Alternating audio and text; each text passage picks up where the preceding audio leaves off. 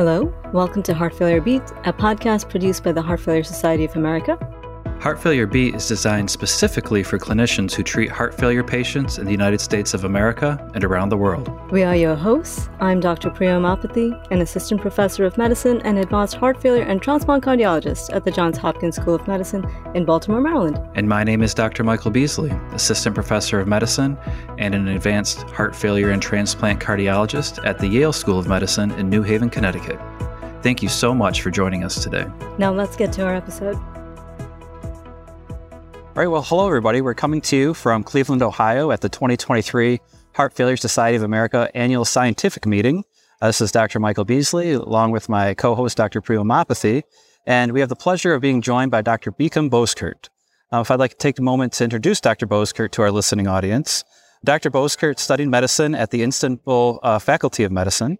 She then moved on to the Baylor College of Medicine for her residency and fellowship training completed her fellowship training in heart failure and transplant cardiology at the University of Pittsburgh, returned to Baylor, uh, where she earned her PhD and has remained on faculty up to this point in time. Dr. Bozkurt is the Senior Dean of Faculty at the Baylor College of Medicine, a professor of medicine, and chair of internal medicine in the Winters Center for Heart Failure Research.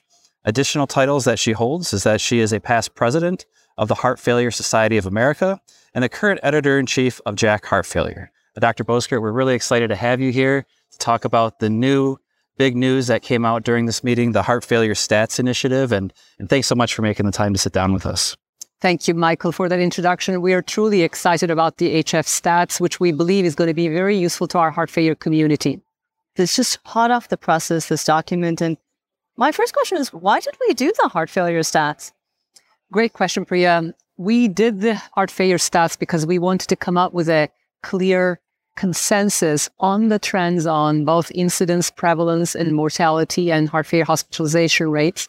There is a, a large amount of data out there, but looking at the available data, it was sometimes confusing as to what the true trends were. So we thought that it was important for the heart failure community to be able to clearly recognize that the incidence, the prevalence, the mortality and hospitalization rates for heart failure are actually increasing despite all of the advances in treatment modalities, the guideline recommendations, and strategies for implementation. Yeah, there's a lot of great data that you shared uh, at this meeting. How did you and the committee that worked on this report go about putting all this information together and getting these numbers for us? What we wanted to do is first look at the most recent decade, the last 10 years data, from published, uh, available scientific, uh, reliable research papers and uh, created a uh, steering committee who then commissioned this paper from a writing group that comprises of experts with expertise in the topic, uh, as well as methodology and epidemiology of heart failure. Quite a few of the authors uh, of this uh, document actually have also authored the papers that are referenced in this document. We looked at the data and created a consensus concept around what we think is happening about the incidence, prevalence, mortality, as well as hospitalization rates, and also intentionally looked at differences according to uh, sex, race, ethnicity, um, geography, rural, age differences, uh, the younger populations, and uh, eventually came up with very interesting findings. And I'm happy to state that all of our writing committee members were quite instrumental in achieving this document synthesis, looking at the available data and formulation of our final summary. Now, speaking of your final summary, when I was looking at it, I was blown away by both so the granularity and also the shock value of some of the stats that are out there. Uh, would you mind sharing with us maybe your top 10 takeaways from the HF stats? Certainly. So the first and foremost concept is that the incidence and prevalence is increasing.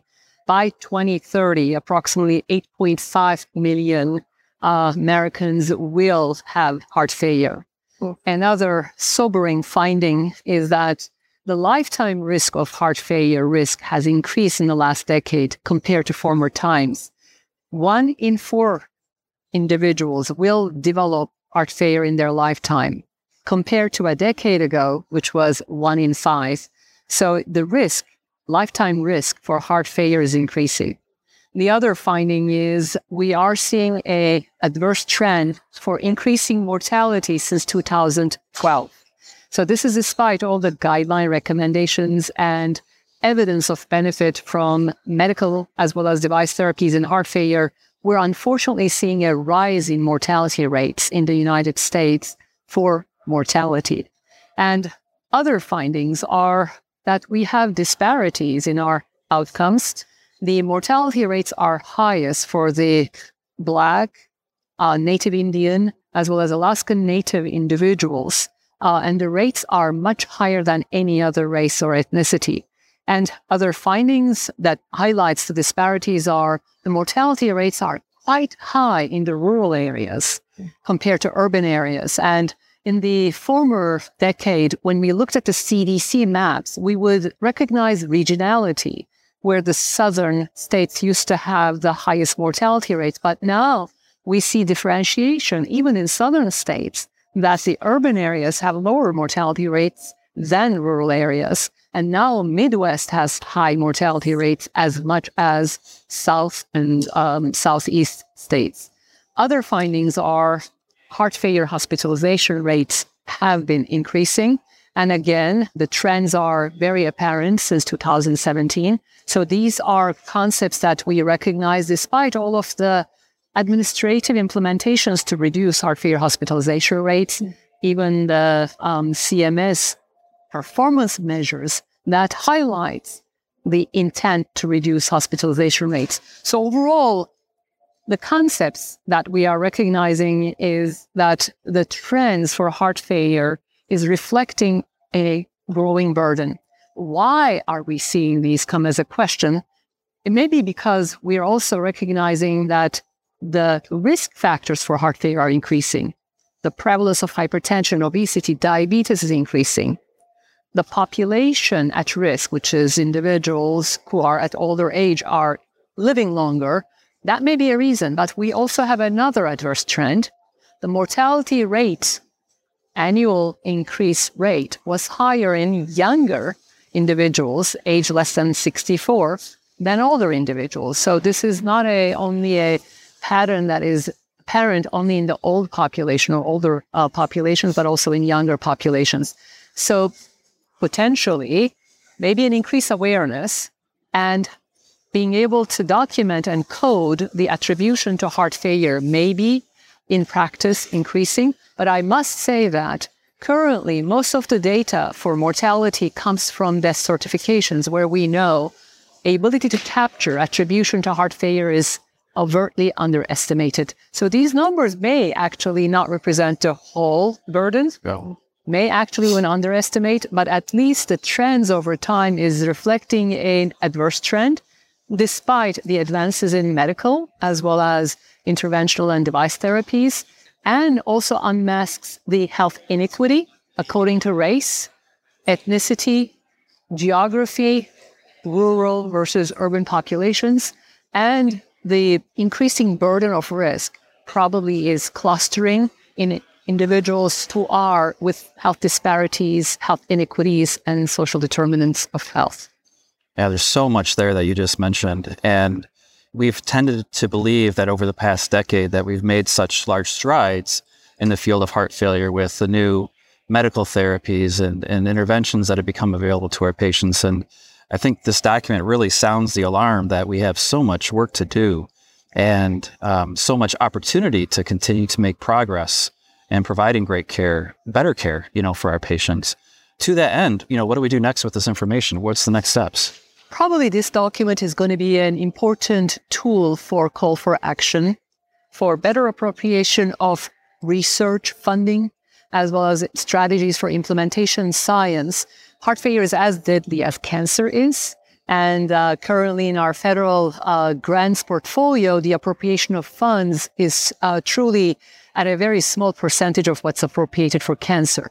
We're not in a competition, but we're trying to highlight the necessity for us to recognize the burden that the heart failure has in our population.